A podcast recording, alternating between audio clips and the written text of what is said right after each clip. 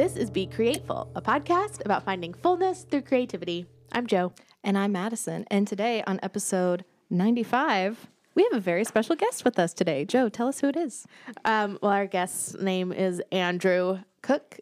I will let you introduce yourself. Oh, okay. Um, I'm Andrew Cook, and uh, I am a musician, and I um, teach music at Harding University, uh, where I do many different wear many different hats. So I teach clarinet and saxophone. Um, we should have had you bring something. You could play music I as a have. new intro.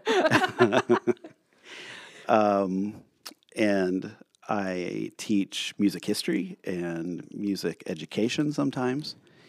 And I direct the jazz band and conduct the homecoming musical and all kinds of things. A lot of things. So that's what do I you do. You ever teach um, music appreciation? I have taught music appreciation in the past, and um, music history is kind of like a ramped up uh, music appreciation Okay. for um, for music majors. So um, yeah, so I I think uh, a your- couple years ago, Your was students are all music majors typically. mostly ninety nine percent. Yeah. hmm I was because I was an art major, so I didn't take art appreciation. I took the like two art history classes instead Yes, of yes. that. Um, well, the reason that we invited Andrew on is because I was scrolling through Instagram and saw someone had shared um, this is like a tweet or whatever someone had shared, and it just says, My friend Bobby just casually said, if art is how we decorate space, music is how we decorate time. That blew my mind when I read that. First of all, that whoever Bobby is just casually had that thought. Good Um, job, Bobby. Yeah, how profound. Um, but I'll say it again. If art is how we decorate space, music is how we decorate time. And I had never thought of time as being something that could be de- like I had never thought about it as decorating time in the same way that mm. like we hang art on our walls to decorate our mm-hmm. space and then we play music mm-hmm. to decorate or fill um, or beautify like the time that we're existing. And then also, it's a marker of time, right? Like we can study art history mm-hmm. and see how things are changing throughout historically changing and music is is the same. It's a way that we can understand culture and people and history through music. So Yeah. i was like we need to have a conversation about this. I'm not musical. And neither am I. So we brought on an expert today. um, I've always been fascinated by people who um, play music, specifically people who play jazz music, because with my very small understanding of jazz music is not mm. only are there like standards that people play, but there are also like there's this element of improv and joining in a creative act together. Mm. And I've been I've asked several people who do play jazz music and play jazz like that because I have no concept of how, you know, three people can get together and say, "All right, I don't know what we're going to play. We're just going to make it happen." So, Yeah. do you have any insight as to how like people can collaborate in that way in real time and decorate, you know, time with this sound? Yeah, so jazz is um, an interesting art form because you are um, because well usually I mean there is uh, free jazz which is really kind of out there and you know where people just do whatever they want whenever you know that, Is it like so it's avant garde, you might yes, say? right. So there is that, but in traditional jazz, you start out with a, a song, a theme, Mm. and then over that structure of the song, then there is um, usually improvisation that goes on. So you take the song and you use that as a, a framework. Mm. And if you're an experienced jazz impro- improviser, then you know that there are a set of rules and not not necessarily rules, but guidelines that help you navigate within that to make you know know how to choose notes. You're like, all right, I know that this situation is coming up. I can sense it. I need to reach into my tool bag and pick out right. the right one. Yeah, and then a really good improviser is doing something at at one time that sets up what he he or she knows is coming up in the in you know the near future, so that things kind of flow together smoothly, and that's that's when it reaches you know that very artistic level of um, of performance, and um, yeah, so th- and and then within the jazz group, um, you know, because it usually I'm, I'm in my mind, I'm thinking of like a jazz combo, you know, so like um, drums and piano and bass or uh, maybe guitar and a, a horn or two, so a saxophone or a trumpet or what have you. And so the rhythm section, the people playing drums and bass and piano, um, they provide the framework usually, and the the melodic player, the the trumpet, saxophone, or whatever, is the person who will um, improvise a new melody over top of that framework. So um, now that it doesn't necessarily have to be just one person. You kind of take turns in doing that, but you have some people that provide the framework, and then others who are exploring um, you know, and, and improvising and being more creative. You can be Yeah. creative within your set of, of uh, what you're doing, like the drummer, say. The drummer has to keep time, but the drummer can also play off of what other people are doing at any given time. So in that way, jazz becomes like a conversation among among a group of people. Um, you know, and, and, and it's kind of like if you have a conversation, but you start with, okay, we're going to discuss X, Y, and Oh, Z. like a podcast? Yes, exactly. Jazz is like a podcast. Oh my So- goodness. how how important is it that okay maybe this is how i want to ask it what is the relationship between all of the people in that group like Mm-hmm. is it um i'm assuming you can improvise better with people you're familiar with and that you know Yes, but then yeah. also you there's like these iconic jazz sessions right where like Mm-hmm. really famous artists are getting together and just riffing off of each other Yeah. with no practice at all. So I I would assume it's similar to in conversation, but talk about the Yeah. trust or the knowing Yeah. that needs to happen. Exactly. So um, when you are um, when you're playing with a group of people, I think, I mean, your level of comfort in that situation is huge. I mean, it, because, and this goes back to outside of jazz, just playing music in general. So you have to get rid of um, of any kind of or as much tension as you can, and mental and physical. And when you're in a situation with a new group of people that you don't know, that you haven't had a conversation with, you know, it's it's kind of like that. Um, and so you might feel self conscious. You might feel like uh, I don't know if what I'm playing is what they want or what they're expecting. Um, and because you haven't played with them before, you it's you know you you don't um, you don't have the expectation of how the conversation will unfold. So it you have to be a little bit more on your toes about what's what's happening and responding to that. Now that can be a really energizing kind of aspect to it, or it can be a very fearful aspect. And I think just like our personalities, some of us l- enjoy conversation with new people, and some of us are terrified of meeting new people. So I would think it could be the same in your craft or your art. I think it's really interesting that you said that you have to relieve tension, like emotionally and physically at the same time, Mm-hmm. because I've I get this sense that music is one of those things that, like, when you're playing music specifically, it's engaging a lot of your senses at once. Yeah, uh, it it is like uh, well, I don't I don't know that there's any metaphor that I can, you know, um, but driving and texting and dribbling a basketball out the window of your car that might come close. But yeah, you're thinking about so many things and on so many different levels. And if the if you aren't comfortable enough with uh, with the music you're playing, with um, the setting that you're playing with, um, and I'm I'm saying uh, I keep saying playing because I'm an instrumentalist, but it Mm-hmm. would be the same for a, a singer. Um, and you know, I talk to my students all the time about uh, about eliminating uh, tension in because tension is if you think of um, but the example I always go to is if you think of a person shooting a, a foul shot in basketball.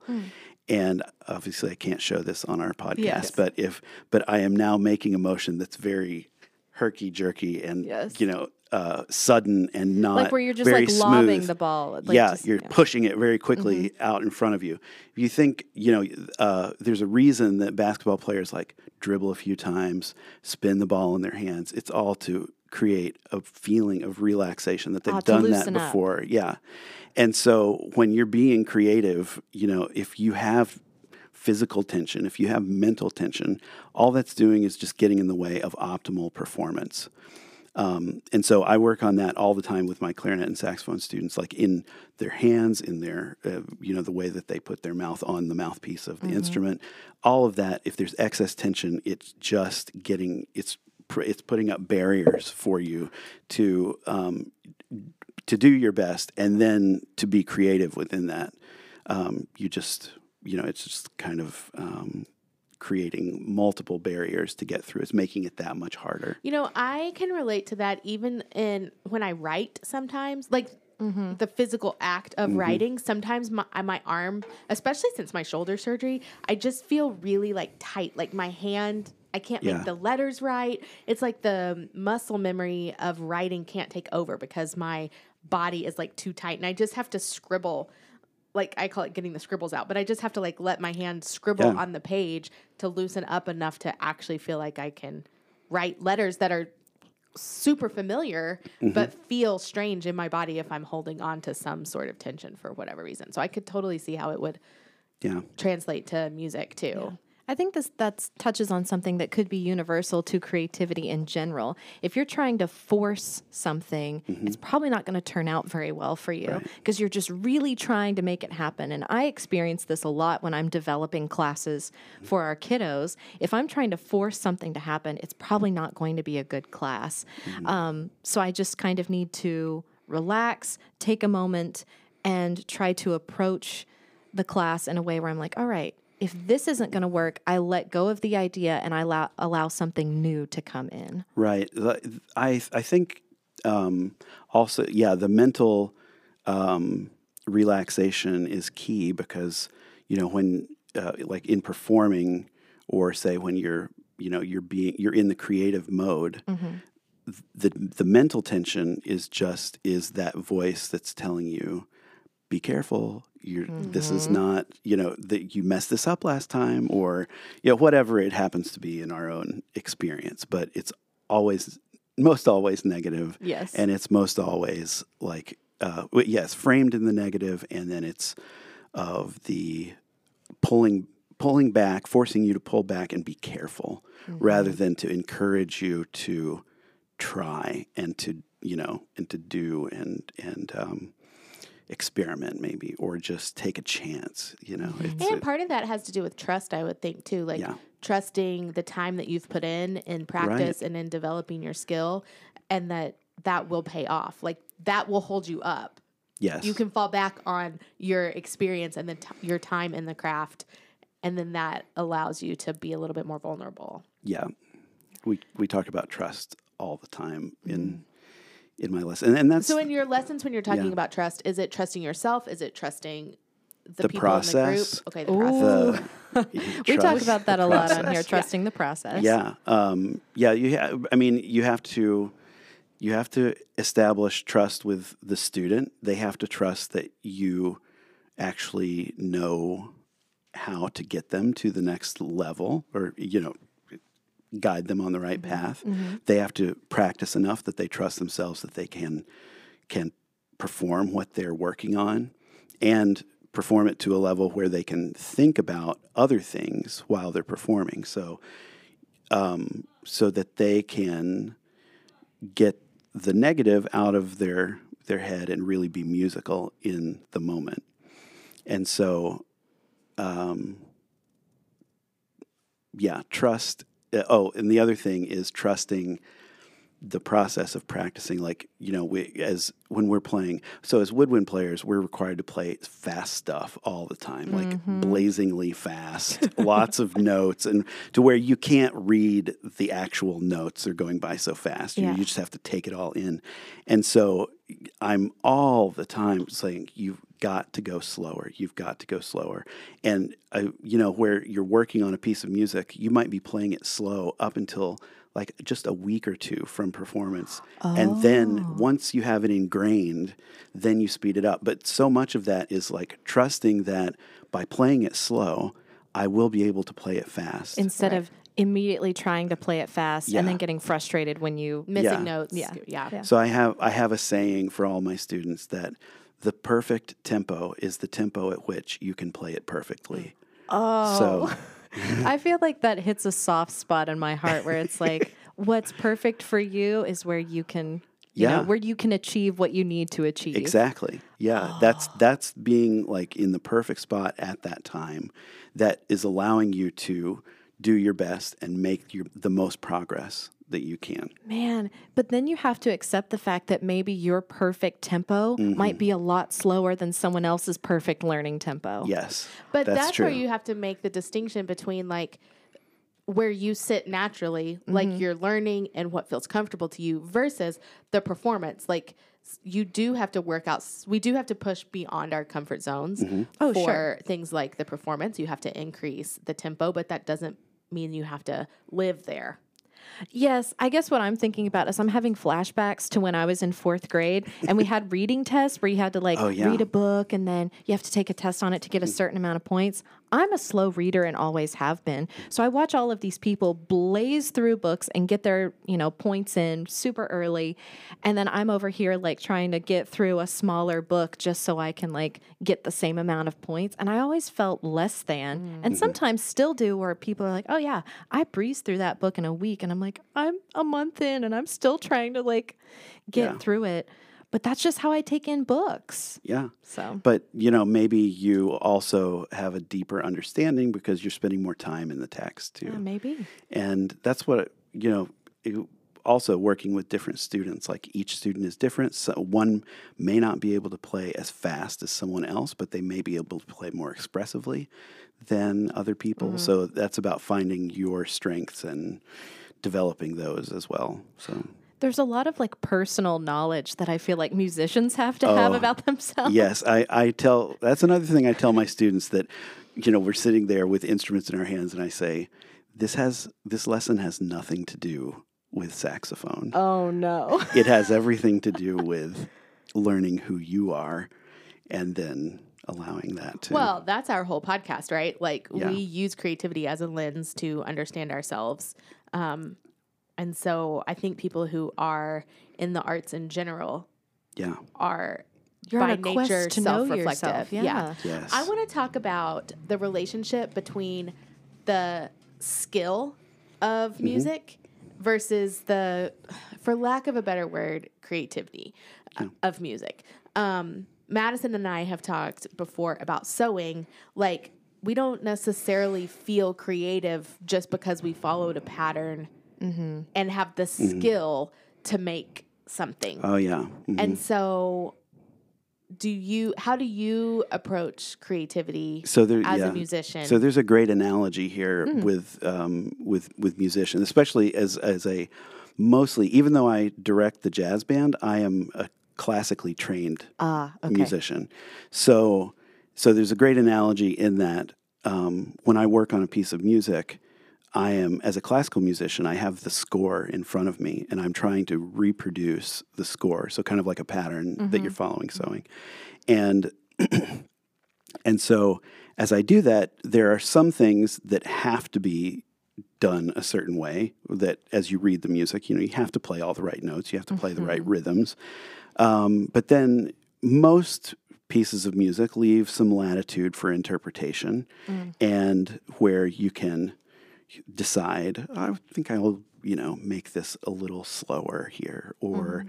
stretch this out or make this louder softer whatever. And so so while you're following the music faithfully you're trying to then there are these moments where and you can hear this listening to different people play the same like listen to different orchestras play beethoven's fifth symphony. Mm. And it's the same music but depending on the tempo that they take it or how the conductor decides to um, emphasize one instrument or one melody or whatever over others, um, it will sound not not like a different piece of music, but it will have a di- very different feel to it. So that's the creative process of where the performer, and this is, I mean, this is something interesting in music too, is that you know the artwork is what is the artwork? Like is it the notes the composer writes on the page? Is it the performer mm. actually realizing Right. those into sound? And then or is it you know the the the person listening uh-huh. receiving those things and all in time as we talked about? Mm-hmm. And um, so you so there is a you know the composer established something the, but the performer and that's the interesting part of music because the performer adds something not too much but something to it that's their own. And so it's like a collaboration. And in that way I think that it, that a really cool uh, way to think about it is like architecture, um, in that a, an architect designs the building, but there are many people that are involved in the process of realizing that vision, um, even down to the the you know cement mixer or what have you, and um, that that that are um, responsible for making it. So um, so in that same way, you know, the performer in music, obviously a composer is creative, Right. but the performer, I've often dealt with that and thought, you know, I, for a long time I didn't think of myself as creative. Mm. I thought of myself as more of a technician, mm, mm. and so, um, but but in those spots, uh, like when you come up with when I would come up with an idea and a teacher or a you know professor would say, "Oh, I've never heard anyone do that before. That is really, you know, that what you thought of here is just really um, works with this piece of music." So then I started to see, oh, okay, so th- there's this creative space within, you know, it's like a limited space, but it's mm-hmm. what what I where I am allowed flexibility as a, a musician and as a performer to put my own stamp Yeah. on it. I don't know if it's if it is because of our culture of like consumerism and productivity, but we have limited creativity and you even said what what piece of it is the artwork. Like we've limited it to the product. Um, Yeah. and that that is where the creativity exists is like somehow only in the product and we're constantly talking about it's not the product it's the process and so as i'm hearing you talk um, like I took piano. I was decent at it. I was I if I had stuck with it, I would have been fine because I'm a, like to be good at things.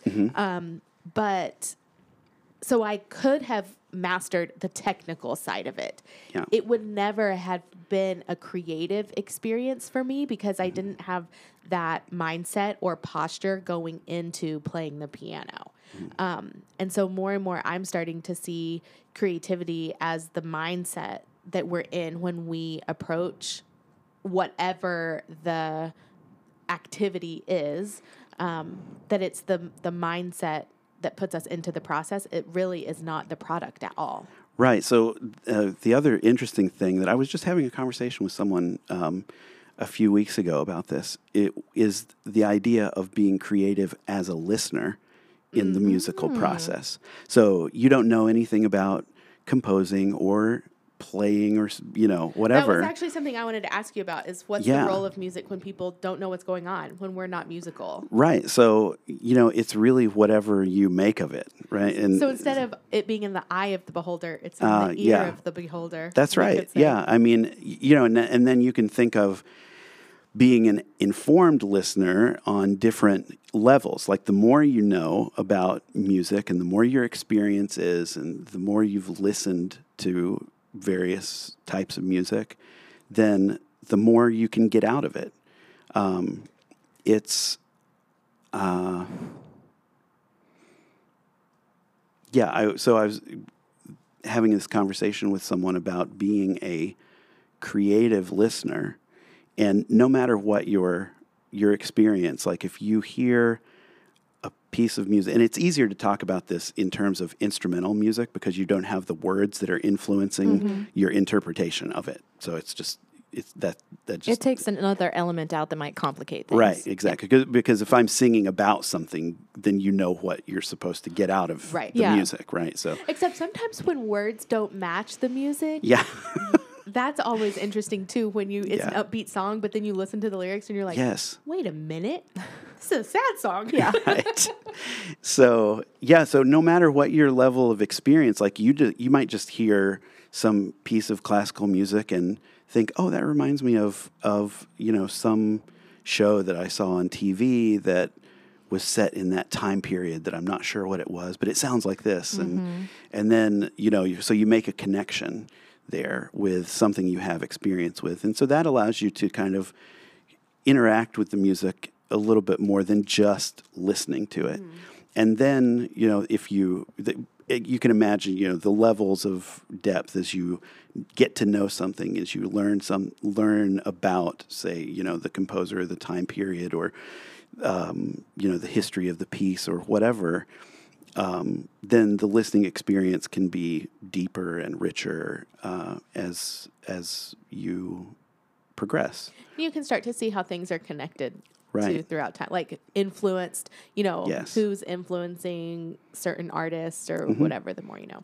You know, I would get really self conscious around. Uh, I have a few uh, friends who are really into music and they're musicians and they um, they're jazz musicians, and so I would get self conscious about my uh, music taste. I often tell them that I have trash music taste. Hey, that's one of the things I wanted to talk about yeah, too. because I mean, it's one of the things that I always ask um, my music friends. I'm like, all right, so you know, you have you obviously know music in depth.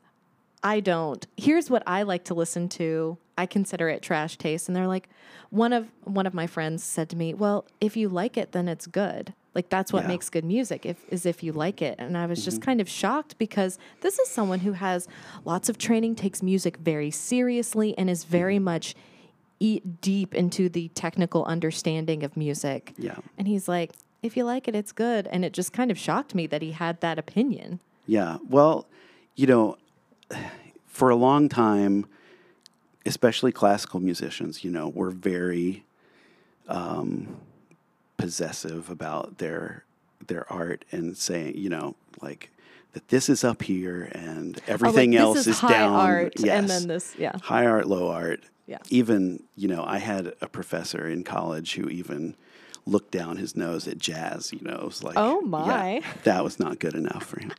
but, um, but, you know, I uh, like with within every genre. Like, I don't think that there's any any genre of music that is bad that's just like not worth listening to. Okay. Uh, you know, but within each genre of music, there is good, you know, there is great, good music and great music. And each genre has its own set of standards that of, of how you value music and what makes it great. Whether I'm listening to the Beatles or or Bach or whomever, uh, Coltrane, uh, you know, th- there's a there's a standard. Like each each style has its own set of rules and standards that say that Like th- what they this value is, is, the most important or what Yeah. they, what kind of makes the, I think right the Or- soundscape or whatever. Yeah, or even listening to folk music. You know, Mm. it's not it's not the tone of the person's voice that makes it, it might be the how much feeling you you know you can sense from how what what they're putting into the music. You know that might be a, a judgment on how on how the music is great or on on um, what makes it good. So so each type whatever music you're uh, looking to. So like if you're trying to judge what music is good. Um, m- so music that is good music is is good of its kind. Ah, So- within its own standards. Right, You wouldn't so- judge classical music based on jazz standards. This is what I'm pop- trying to yeah. say. Thank you. Yes. Yeah. No, I got you. Put It it in a makes me- nutshell. Yes. Yeah, it makes me think of like we wouldn't judge modern art by classical art standards. Exactly. Um, yeah. But so many people try to. Yes, and so they're like, or we oh, try this- to pit them against each other. Yes. Like that you have to decide one of them has to be better than the other, which completely takes out personal preference. Mm-hmm. Like, Right. like So- Objectively, connect- right? Like if I don't connect with classical music, it doesn't matter how good it is. If it's not Right. connecting it- with me, it's not. My, it's not ever going to be the music that I like the most. Yeah. Well, you know, see, thinking about that, I'm thinking about like exposure because you talked a little bit about this earlier that if, you know, as we listen to different types of music, we can start to get a deeper appreciation of those types of music. And so many of us are not exposed to mm-hmm. classical music. Um, when we're young, or when we are, it's in a very sort of solemn, yeah. Uh, you know, almost like yeah. Sometimes mm-hmm. it's school Yeah. or like when they play it in a musical score, it's supposed to invoke this sort of like stoic Seriousness. Yes, Yeah. seriousness. Um, where I wonder is if we were exposed to it like we were some other types of music, we may not view it that way. Yeah, I, I think that's true. Like, um, then you get into like the cultural influence of different types of music, you know, and, and the expectations. So, like, if I if you go to a classical music concert, um, you know, after someone does something amazing, you're you're going to wait to the end of the piece to clap rather Mm-hmm. than like in the middle like you would with a jazz group you know like yeah all right that was great and if you did that in a classical music concert like everyone's like oh who brought this person in?" you know so um, but it's the same again i'm too many sports analogies but like Mm. you know you wouldn't go to uh, like a golf tournament and in the middle of a person's backswing, you're like, "Yeah, go hit it far," you know. And so you just you know what the expectations are, Mm-hmm. and you enjoy watching. Some people don't enjoy watching golf; others do. Um, it would just be like if I took this the picture of uh, of this Christmas tree on the wall, and I was like, "Well, you know, this is not a good picture of a Christmas tree because not very it's not realistic. It's not It's- yeah. realistic. I mean, what are these stars in the background? They're not, you know. They don't look is like that snow? yeah. Is that I don't know. And uh, you know, and trying to judge it by this artistic standard of realism, which is just one artistic standard of many. And so, you know, we we have to anytime we encounter music, we have to think about I mean, if we want to take it seriously, we have to think about um, what what am I supposed to get out of this, and what is the experience supposed to be? Is it supposed to be just enjoyment and you know background while I'm doing something else, or am I supposed to be like, or am I expected to be relatively still and listening really carefully? engaged. Yeah, and so you know the any type of music that is meant to be thoughtfully considered probably won't make for you know um, good i don't know Like driving music yeah. because yeah you'll get to thinking about all of these things and not in your Well, in driving music, a lot of times too, or music that I listen to, it has the lyrics. So, like you said Yeah. before, the lyrics add a whole nother um, layer because someone could have really complex lyrics. Like that's where Yeah. their art actually lies, is in the lyrics, and then the Mm-hmm. music is just the plate that you're being served the lyrics on. Yeah. or vice for the most part like when you have vocal music you know that that's exactly it. Like the the music is serving as a vehicle for the words and for the meaning of of those words trying to just supplement or augment the meaning you know provide an atmosphere for that poem to be sung. Um, so it's not uh, something that the music has to convey the meaning itself. It has the benefit of having spoken or sung word to to help with that. So, um, and most people for sung music, if you understand the language, that's what you're going to focus on because Right. that's the more natural kind of connection I think we make through through language. But um, a person like me, though, I rarely listen to words because that's my training. And um, yeah, sometimes I make really funny mistakes because I'm not listening to words. So Like mishearing lyrics and yes, like oh I, yeah. I'm notorious for that kind of thing. I love it. So I love music that crosses genres. Like that's one reason I love Queen Yeah. and Styx, like those kind of bands Mm-hmm. that brought in sort of the rock opera or Oh, yeah. you know, like the Who, of Tommy, and Yeah. and I love covers that take something like um, I showed my had my teens listen to a Taylor Swift cover by a like a heavy metal Oh, band. interesting, And so yeah. they take a Taylor Swift song and turn it into like this heavy metal ballad. yeah, Um, that's the best. I love that kind of stuff that Yes. shows the um, the twist or the complexity with Yeah. Mm-hmm. taking something familiar, like it's something that I already know, and then adding some sort of new. Yeah, the idea of the cover is just is awesome Uh-huh. because you know you get a song like pot- potentially a good song, and you have this sometimes classic and iconic recording of it by the original. You know, it's Mm-hmm. what everyone expects, and so many people, if they want to, if they want to perform that song themselves, they try and do it. In a classical mindset, like as faithfully as possible Right. to Ah, the original, yes. they're going to sound like, and we get this. Oh, wait, I don't want to go down that path. Um, Oh no, backtrack. okay, let me say this though. Uh, sometimes, in not in our theater program here, oh oh. but in other theater programs, you'll like the people try to sound exactly like the Broadway recording Mm-hmm. of something, and so it's. I mean, that's great and all because you're just it's a a copy. exactly. You're not. That's not a You're- creative. you're not bringing anything new to the table. Yes. And so a thoughtful cover, a cover that switches genres or adds something brand new, finds a new way to, like, okay, so um, in the oh, latest, one of the Marvel movies, they did um, a cover. There's a, a, uh band that did a cover of Smells Like Teen Spirit in a completely different Oh yes. uh, tempo. And I love. I graduated high school in 1991. Okay. That was the number one song that year. I love Nirvana, and I love that song.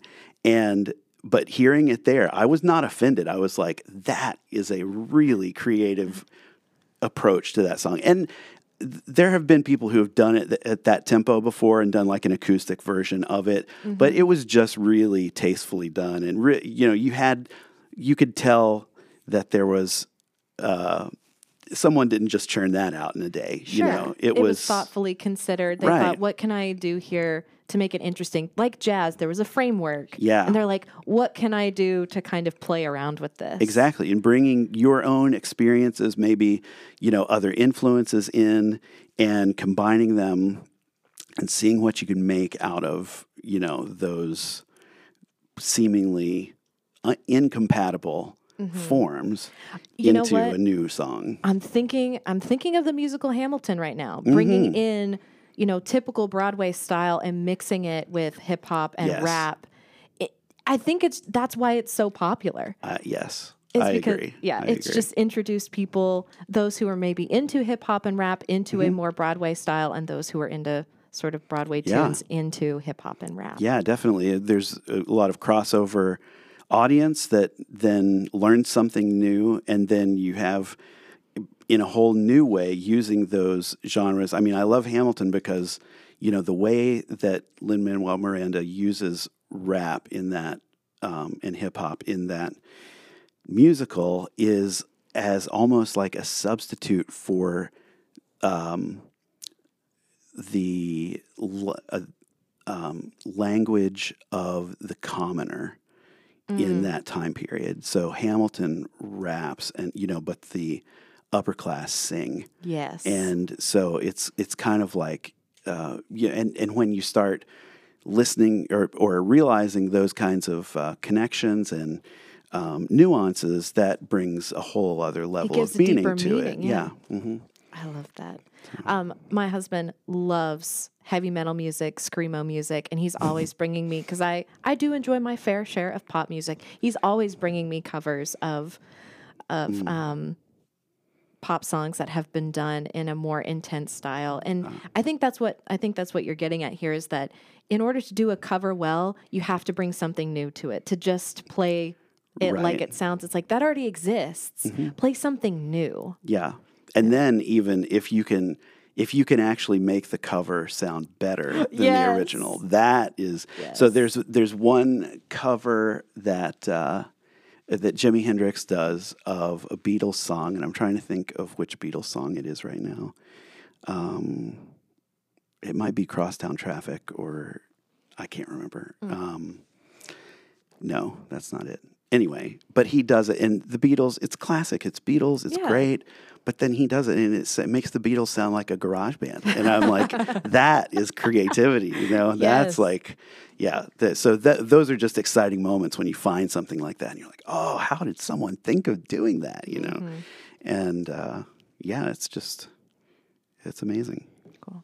Well, I do have another question. Yes. What is one thing or a few things that you wish that you could just impart upon to your music students about music? If you could just like Mm. get them to understand this concept or these few concepts, Yeah. what would you tell them? The first thing I think is, especially um, students who are coming out of like high school, you know, or college freshmen, and they probably they might have been at a very competitive like uh, music program, you know, or something, which being at in a high school competitive music program, think of like you know competitive, uh, I don't know, show choir or something like that, where you know you work for months to get every movement exactly right, and Yes. it's you know, and then you're judged on it, and you get we got first place and blah blah blah, and so it's just getting students to let go of that idea of perfect. And and um, when you do that then you free yourself up to be a musician and to be musical um, because uh, so I and I tell this story all the time too, but it was a one that really shaped me as a young person and as a musician. I was listening to an interview with Itzhak Perlman, who's a, one of the great violinists in the world, um, and he. Uh, if you don't know who he is, he you know if you've seen a violinist play who you know walks out on stage on crutches. He had polio when he was a young boy, and so he usually performs sit- seated, um, even though he's a, like a famous soloist. And he said, you know, and I mean, he's been great for decades. He's been at the top of violinists, and he said, just what I remember is he said, I've never played what I consider to be 16, 17 year old person. I was like, what does that mean for me? You know, it was, Yeah, if he if this guy's not Right. perfect, what does that say oh about oh my me? goodness. Yeah. And, I'm ne- you know, you can either take it as, well, there's no use in trying, you know, mm-hmm. if you're holding on to that idea of perfection, or you can free yourself up and say, well, yeah, there are going to be some mistakes. There are going to be things, there are always things that you want to have back that you've done better before, but they just didn't happen that time. And so, what is, so what's the goal of, of creating music? It's being, it's being a musician. It's, it's, it's being able to communicate through this art form. And so, if that is your focus and your goal, then your idea of success is drastically changed from what it was before. Mm-hmm. From if I play every note right and if I play every rhythm correctly, then I will have done it the best. I will be perfect. But there's so there's so much more to that that you can't even quantify that letting go of that idea and just Well, and back to um, you talking about tension and Yeah. trying to let go of tension in your body. The need to be perfect is actually the cause of a lot of the tension Right, that yeah. we hold. And so letting go of that actually frees you up to play a better, imperfect Yes. performance, but perfection actually holds no value. It doesn't add Right. anything. Yes, absolutely.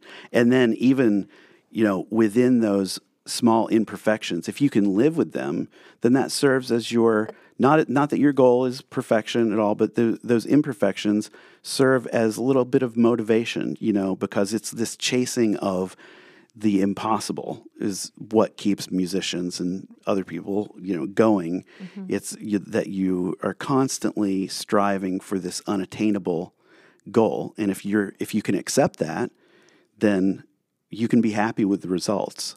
I think it's also So- where the humanity lies. Yes. Like it is the imperfection in a performance or when an artist's voice cracks when Yes. they're singing or Uh-huh. something like that that reminds you that oh my gosh they're hu- like they're Mm-hmm. feeling this thing Yeah.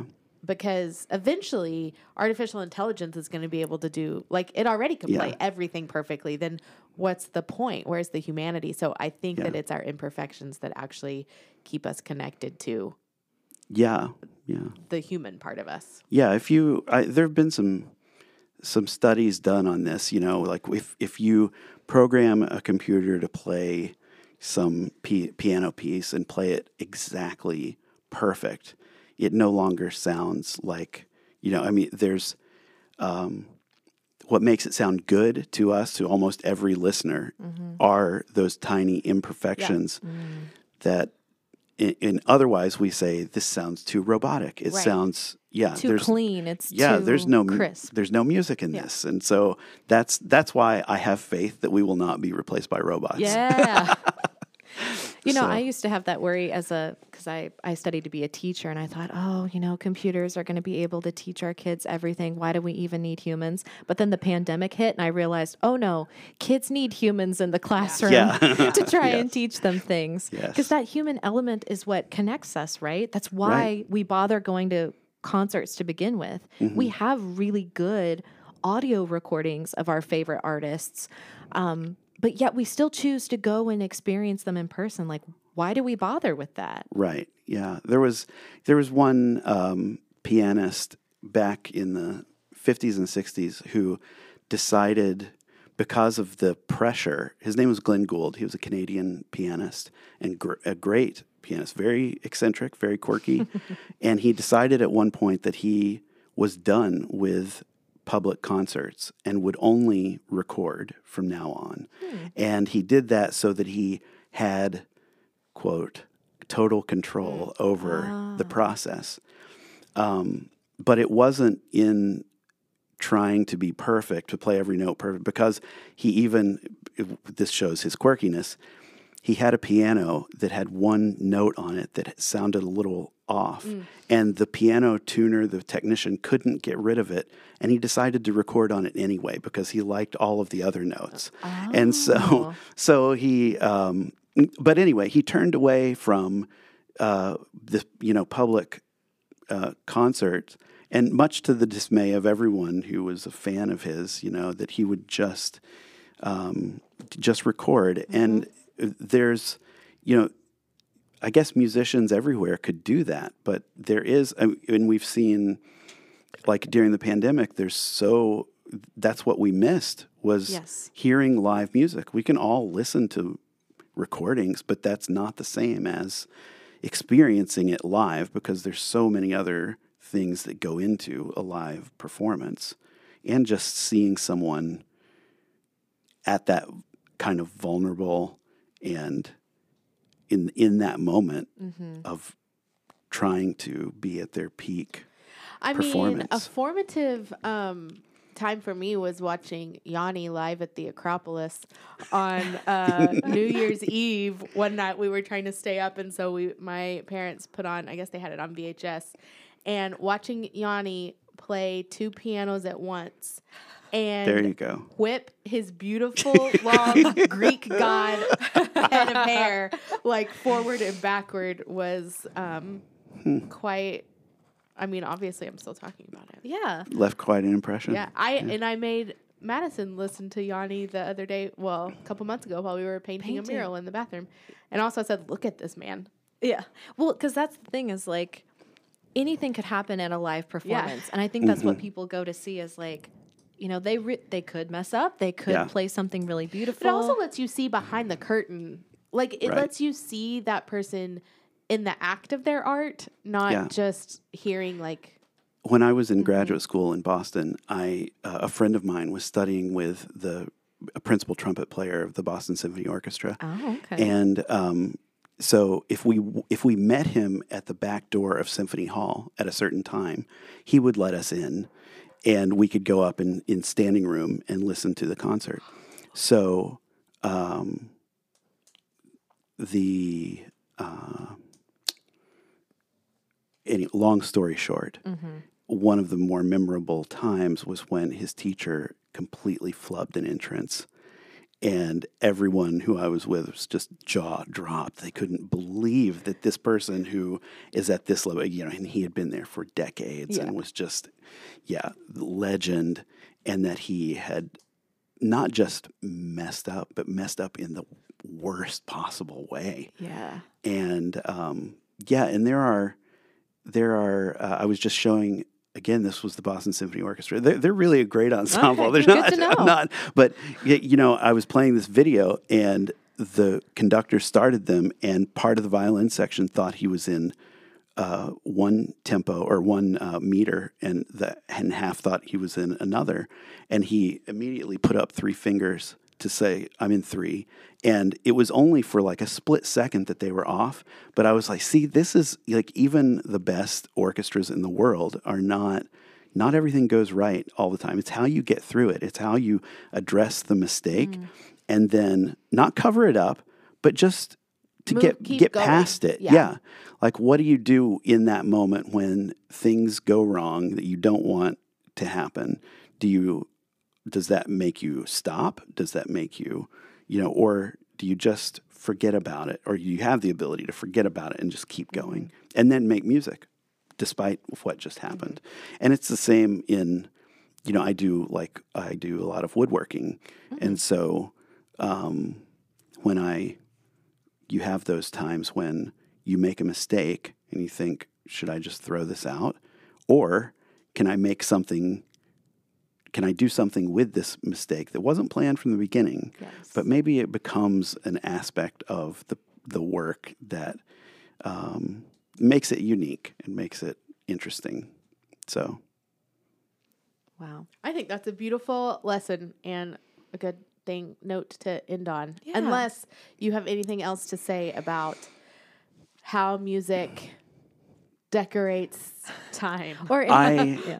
yeah, well, um, there's so that's the thing. There's so much to say. Maybe we should do a part two. Here, I'm just inviting Yes. myself back. No, I, would love to that. hear it because I would also love I- to hear about your woodworking as well because Oh, I yeah. think there might be um, an interesting connection there with Well, and how one informs the other. yeah. Yes, yeah, um, yeah. I there's a lot to say about that, but um, yeah, there there's there's so much to think about, and there's so many correlations that it. But it's really interesting though to get you know different perspectives on how we deal with uh, creativity in different um, arenas and how that um, is becomes a part of us. You know. Um, Yeah, because there was a lot we didn't touch on. I wanted to talk a little bit more about um, culture, like what music says about culture. Is Yeah. music really universal? Mm, Um, so Sounds Yes. like we're We'll going to need to have you two. back. okay. in the new year, because I think we have stuff lined up. We for do, the rest but, of the year, but I have we'll come back. really enjoyed this conversation. Me too. This has Yeah. been absolutely fun. Okay. Um, okay, so at the end of each episode, we go through our sweet and sour. Do you have? Mm. I haven't thought of anything. you yet. haven't thought of No. anything at all? You go Um, first, Madison. Excellent. Okay. Uh, my sweet is that I'm working on a new project now, a new sewing project. Wasn't planning on it. I have a list of projects that I keep on my phone of like, oh, things that I want to get done. This was not on there. I just found some fabric and I needed to. I needed to start working on it, and But sometimes those projects are the nicest because they're not projects that have been hanging over your head. It's just like a surprise, like a I have to do this now. Oh, I think it's one of my favorite types of Yeah. projects because I have a lot of excitement about it and it's not just, and I get to be very in the moment.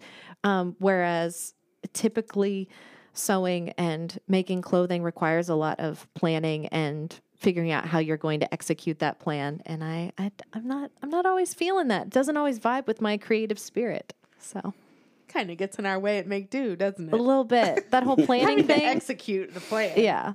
Hmm. Anyways, so do you have a do you have a sweet Andrew?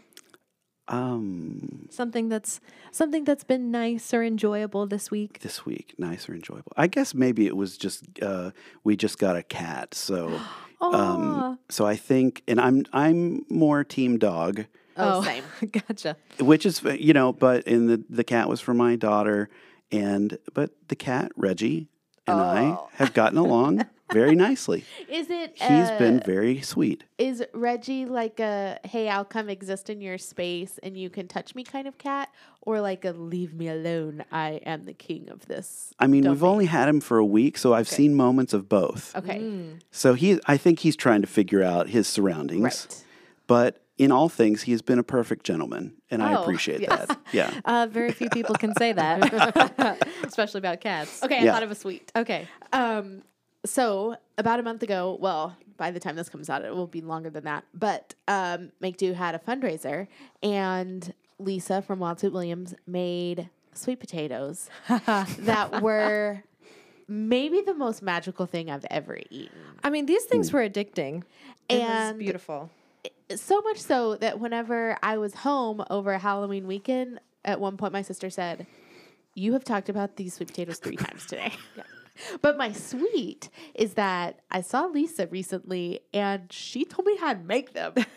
so now it will be, I guess that's what I'm learning too is like, can I actually learn how to make these sweet potatoes? I said I would attempt them for Thanksgiving.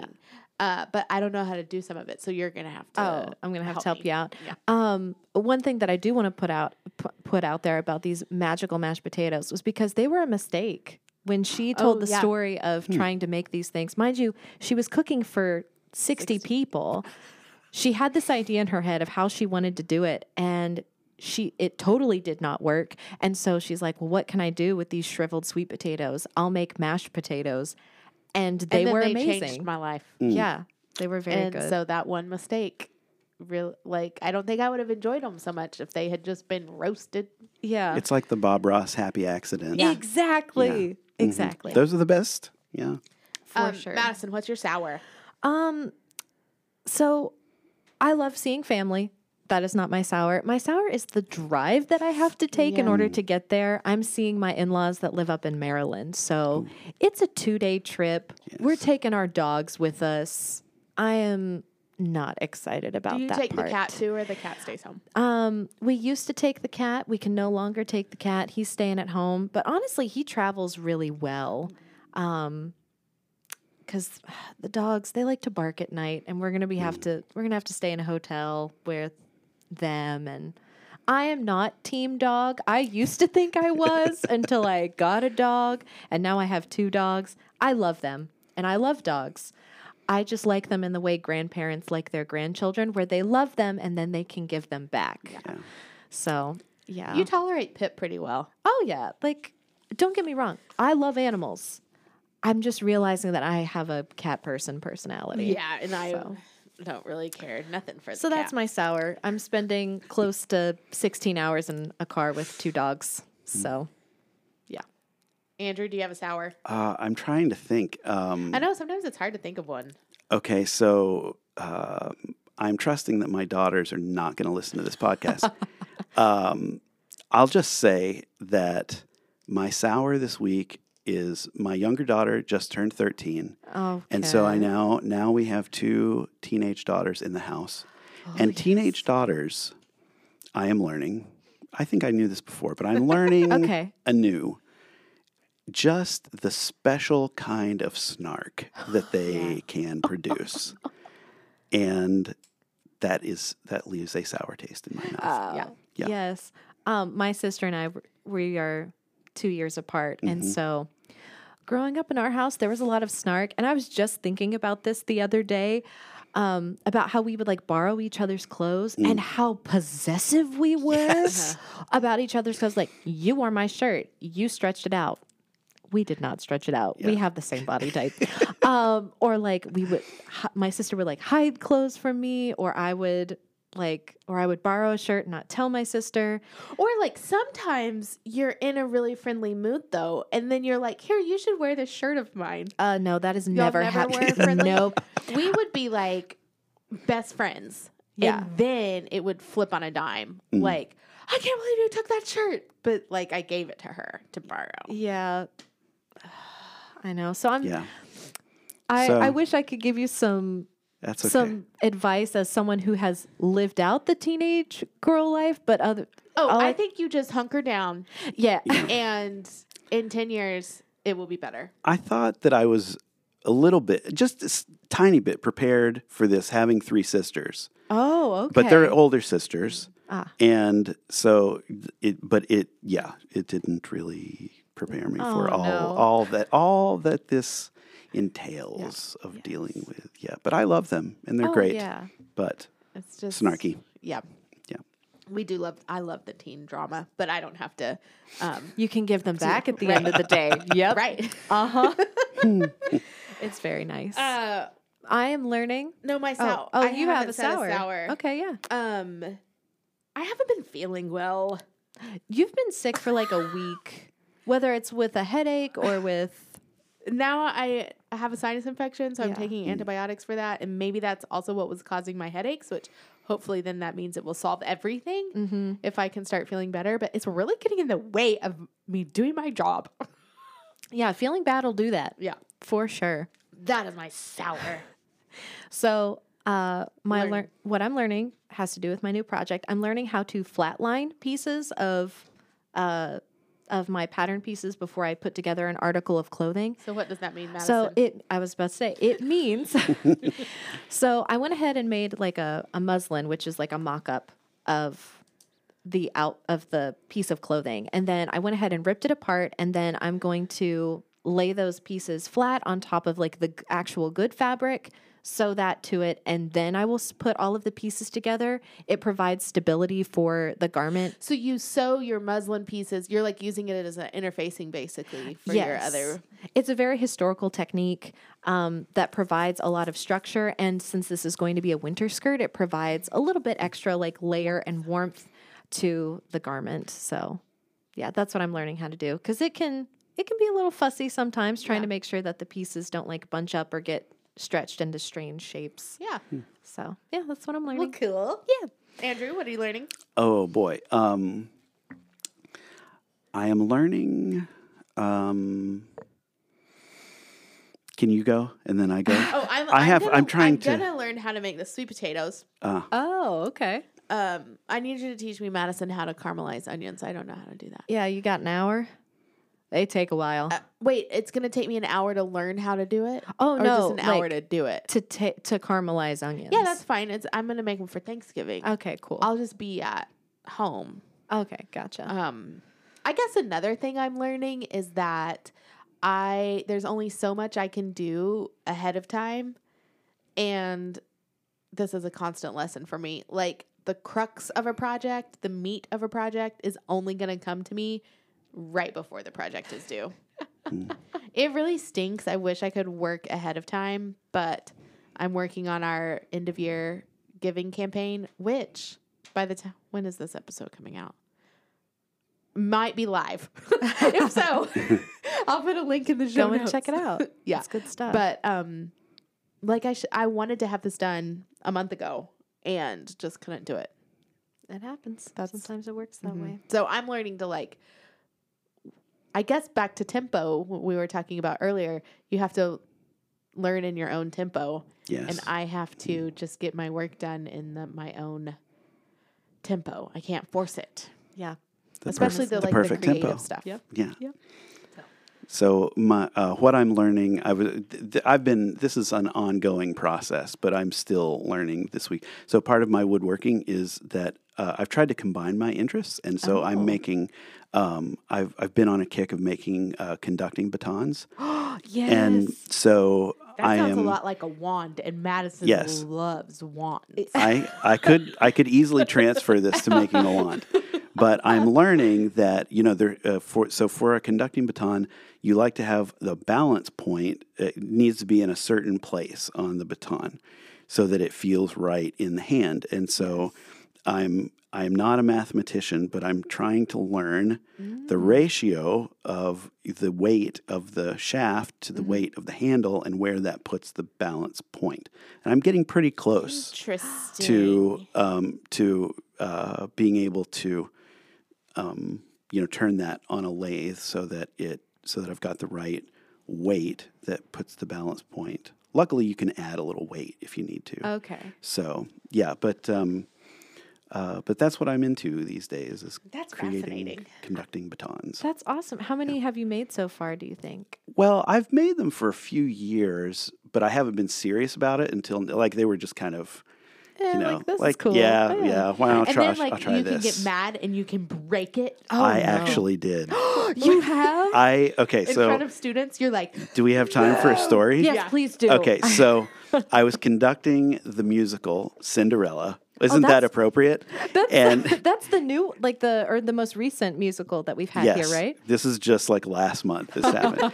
and I made so when I'm conducting in the pit orchestra, or conducting the pit orchestra, um, at least I like to have a, a kind of specific baton Mm-hmm. that's not too long and that fits my hand really well. I mean, that's uh, that's a kind of a given. You like to Sure. have that, but um, that's not too big because you know you're conducting for two hours and it's a lot of conducting, and um, also th- th- you're in tight spaces, and so you Something that's don't long. need something, yeah, that that is gonna like hit your stand light or Mm-hmm.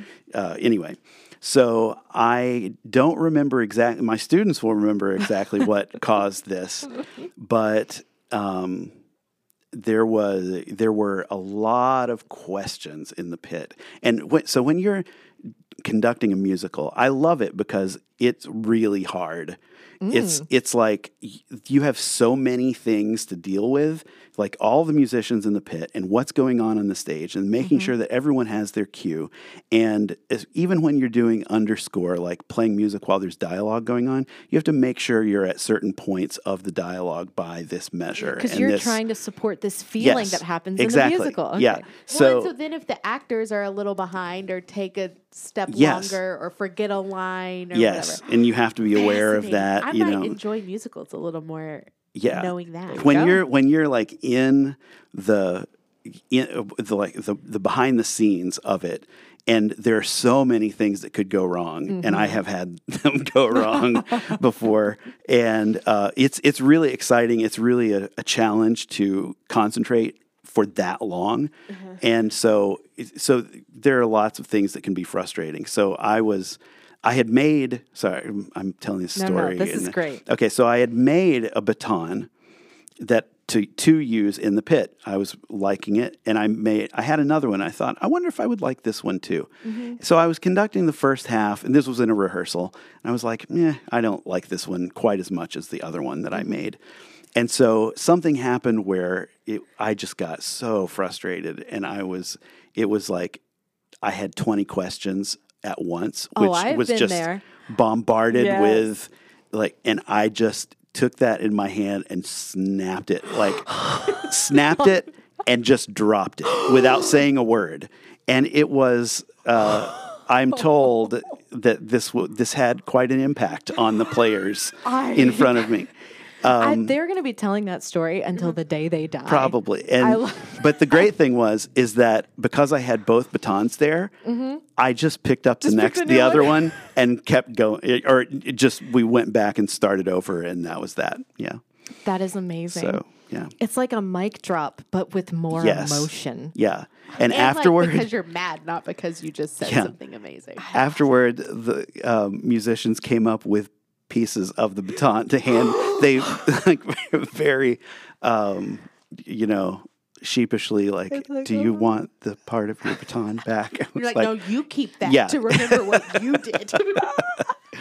so yeah that is hysterical. I need batons to break in class when I have kids who are coming to like, what's the next step? Hey, are we supposed to be doing this? Hey, uh," and I can just like break something and just, Yes. and just walk away. Sometimes we just need to break things. Like it's it's a good sudden catharsis, cathartic yes. relief. Yeah. well, and it, it probably got your point across. it did. I It bet really I did. bet it changed. All the questions stopped. Yeah. oh yeah. hysterical. Yeah. Well, because we are recording in advance, I don't, I'm not sure what day it is, but I think, I think Thanksgiving is over yeah. and it is probably December or close to it. Yeah. So happy, Whatever holiday you might be in. happy whatever week it is. Yes. Andrew, thank you for coming here. It's been a true pleasure. Thank We you. will Me bring too. you back. We like you have infused new energy into our conversation. Yes. Sometimes Madison and I, uh, I don't know, we can be boring when it's just the two of us. Occasionally. Yeah. So, all right. all right. Well, y'all have a good week. Yeah. Bye everyone. Bye. You can say bye if you Oh, want. bye. Bye.